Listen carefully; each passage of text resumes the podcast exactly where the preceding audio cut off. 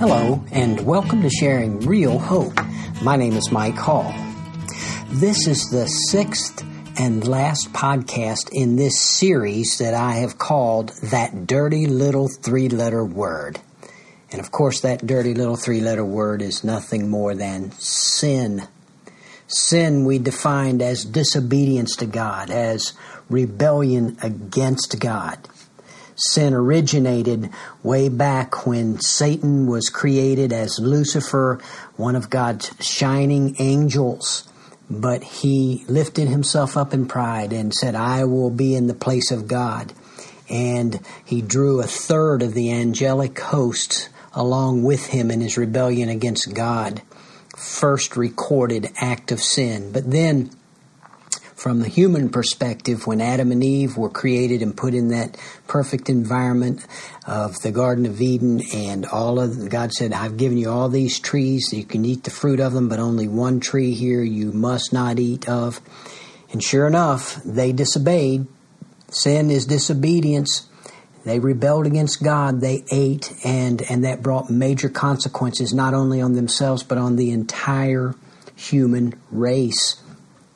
We all are born now with sin natures because uh, our original forefather, Adam, uh, and, and foremother, Eve, uh, tainted themselves uh, their nature with sin and passed it down to us. But of course, we can't blame Adam and Eve for our sin because we all sin. We are culpable for our own sin.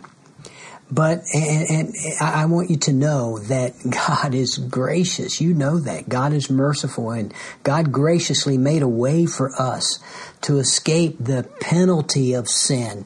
And that penalty is eternal separation from Him. And He did that when He came, Jesus, who is God, came and became a man and died to pay for the sins of those who would believe, so that the penalty is paid in full. But not only that, in that act, the power of sin was broken for the believer so that we don't have to sin doesn't mean that we live perfect lives because we don't. There is still the presence of sin there. There is still the presence of temptation and we do sin, but we do not have to live under the power of sin and, and, uh, and, and be in a habit of, of sinning over and over again the same sin. We have that power broken in our lives. And one day God has promised us that the presence of sin will be removed when we escape this sinful body and when the new heaven and new earth are created, no sin present. And won't that be a great day? And God has given us the Holy Spirit as, as a down payment on that, as a guarantee of that. And uh, all of that was covered in the first five podcasts of this series. And if you haven't listened to them, I strongly encourage you to go back and, and, and listen and get the details of what I've just summarized. But as we close out this podcast series, I wanted to take a look at one example in Scripture of a man who sinned. And that man is David, King David, the second king in the history of the United Kingdom of Israel. The story is found in the Old Testament book of 2 Samuel in chapters 11 and 12. And I want to just take a moment to sort of uh, quickly tell the story and then we'll look at some other scripture. And, and it begins in uh, chapter 11, verse 1 of 2 Samuel. Then it happened in the spring, at the time when kings go out to battle, that David sent Joab and his servants with him and all Israel, and they destroyed the sons of Ammon and besieged Rabbah. But David stayed at Jerusalem. Now there is the first key that something's wrong because usually the king would be out in battle too and leading, but David stayed back. And David was a man of war. We know the stories of David David, David and Goliath, and from there on forward, what a mighty man he was. But he stayed back on this one. Verse 2 says, Now when evening came, David arose from his bed and walked around on the roof of the king's house. And from the roof he saw a woman bathing, and the woman was very beautiful in appearance. And there David's lust begins. The temptation is there. What's he going to do with it? Well, verses 3 to 5 tell us and they say this So David sent and inquired about the woman, and one said, Is this not Bathsheba, the daughter of Eliam, the wife of Uriah the Hittite?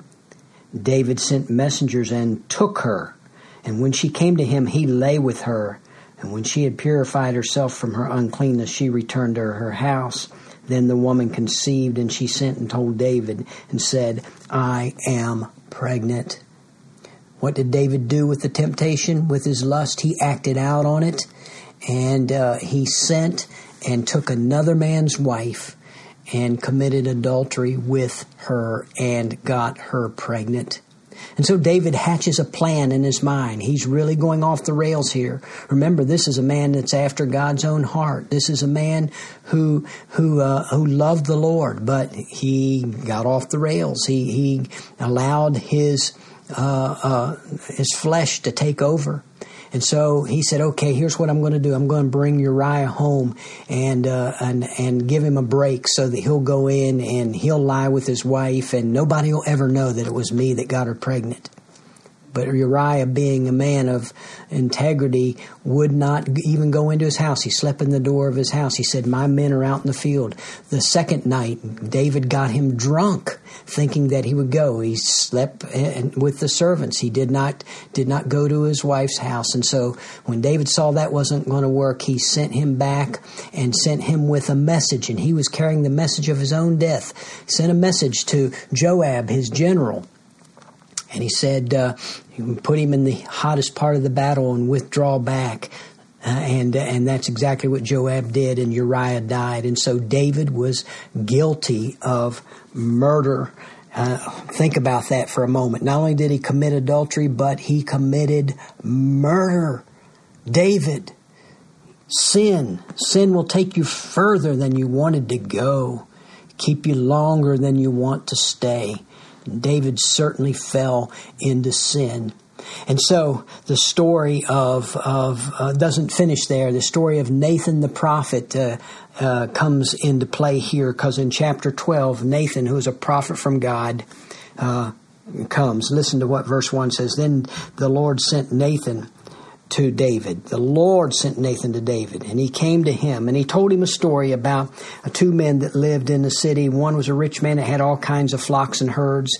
Uh, the other was a poor man that had only one little lamb, and that lamb was like a pet. And the rich man gets um, uh, some company, instead of going to his flock and taking one of those animals and, and killing it to eat, he went next door and took the poor man's animal. And, and when David heard that, he got very hot, got very angry. The Bible says, Then David's anger burned greatly against the man. He said to Nathan, As the Lord lives, surely the man who has done this deserves to die he must make restitution for the lamb fourfold because he did this thing and had no compassion. Nathan then said to David, You are the man. Thus says the Lord God of Israel, It is I who anointed you king over Israel, and it is I who delivered you from the hand of Saul. I also gave you your master's house and your master's wives into your care, and I gave you the house of Israel and Judah. And if that had been too little, I would have added to you many more things like these. Why have you despised the word of the Lord by doing evil in his sight? You have struck down Uriah the Hittite with the sword, have taken his wife to be your wife, and have killed him with the sword of the sons of Ammon, the enemy. Now therefore the sword shall never depart from your house, because you have despised me and have taken the wife of Uriah the Hittite to be your wife. Thus says the Lord, Behold, I will raise up evil against you from your own household. I will even take your wives before your eyes and give them to your companion, and he will lie with your wives in broad daylight. Indeed, you did it secretly, but I will do this thing before all Israel and under the sun. Then David said to Nathan, I have sinned against the Lord. And Nathan said to David, The Lord also has taken away your sin. You shall not die. However, because by this deed you have given occasion to the enemies of the Lord to blaspheme, the, Lord, the child also that is born to you shall surely die. So Nathan went to his house. Then the Lord struck the child that Uriah's widow bore to David, so that he was very sick. David therefore inquired of God for the child, and David fasted and went and lay all night on the ground. The elders of his household stood beside him in order to raise him up from the ground, but he was unwilling, would not eat food with them. Then it happened on the seventh day that the child died. So uh, here you heard the story of David being confronted by the prophet, and uh, and David. Did you notice what David did? He did not uh, blame shift. He did not rationalize and try to uh, rationalize his sin away, but he just said, I have sinned. And you know what he said? I have sinned against the Lord. That is a true response of a broken man. You see, he, he was a man that loved the Lord. He's a man that followed the Lord, but he fell into this deep sin. And when confronted, he was sorrowful, a godly sorrow for his sin. How do I know that? Well, in Psalm 51 is, is the uh, record of his prayer of repentance. Listen, be gracious to me, O God, according to your loving kindness, according to the greatness of your compassion, blot out my transgression. Wash me thoroughly, thoroughly from my iniquity, and cleanse me from my sin, for I know my transgressions, and my sin is ever before me. Against you, you only I have sinned and done what is evil in your sight, so that you are justified when you speak and blameless when you judge. Behold, I was brought forth in iniquity, and in sin my mother conceived me. Behold, you desire truth in the innermost being, and in the hidden part you will make me know wisdom. Purify me with hyssop, and I shall be clean. Wash me, and I shall be whiter than snow. Make me to hear joy and gladness. Let the bones which you have broken rejoice. Hide your face from my sins and blot out my iniquities. Listen to this one. Create in me a clean heart, O God, and renew a steadfast spirit within me. Do not cast me away from your presence and do not take your Holy Spirit from me. In other words, he's not saying, don't let, let, me lose my salvation, but don't take the anointing off of me, the Spirit of God. Restore to me the joy of your salvation and sustain me with the willing spirit. And so you get the idea there. There's a little more to that psalm, but you get the idea. David truly repented of his sin and God forgave him. Aren't you glad of that? God forgave him. Now, there's one other thing that I want to mention. That did not remove the consequences. God's forgiveness does not remove the consequences. What we sow, we reap. And God told him, uh, the sword will never leave your house. And you know, among his children, for example, one of his sons killed another one of his sons. And one of his sons raped one of his daughters. And, and on and on it goes. There was a lot of sadness and heartache and sorrow. One of his sons rebelled against him and tried to take the throne from him.